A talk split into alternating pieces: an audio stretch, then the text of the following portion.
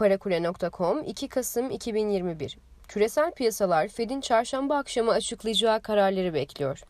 Bloomberg'in ekonomistlerle düzenlediği ankete göre Fed'in enflasyon endişeleri nedeniyle dev varlık alım programını azaltacağını açıklaması bekleniyor. Altın fiyatları yatırımcıların sıkılaşan para politikasının küresel toparlanma üzerinde yaratabileceği baskılara odaklanmasıyla yükseldi.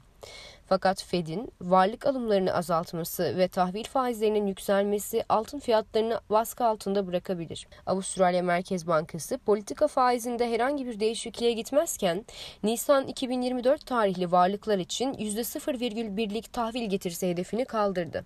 Petrol piyasaları Perşembe günü yapılacak OPEC Plus toplantısına odaklanırken petrol fiyatları OPEC Plus'ın üretim hızını artıramayacağına dair beklentilerle yatay bir seyir izledi. Nancy Pelosi, Başkan Biden'ın ekonomik gündemini oluşturan iki yasa tasarısının bu hafta oylanmasına ilişkin çalışmalarını sürdürüyor. OPEC, Angola ve Nijerya'da yaşanan altyapı sorunlarının etkisiyle Ekim'de hedeflenen üretim artışının sadece yarısını üretebildi.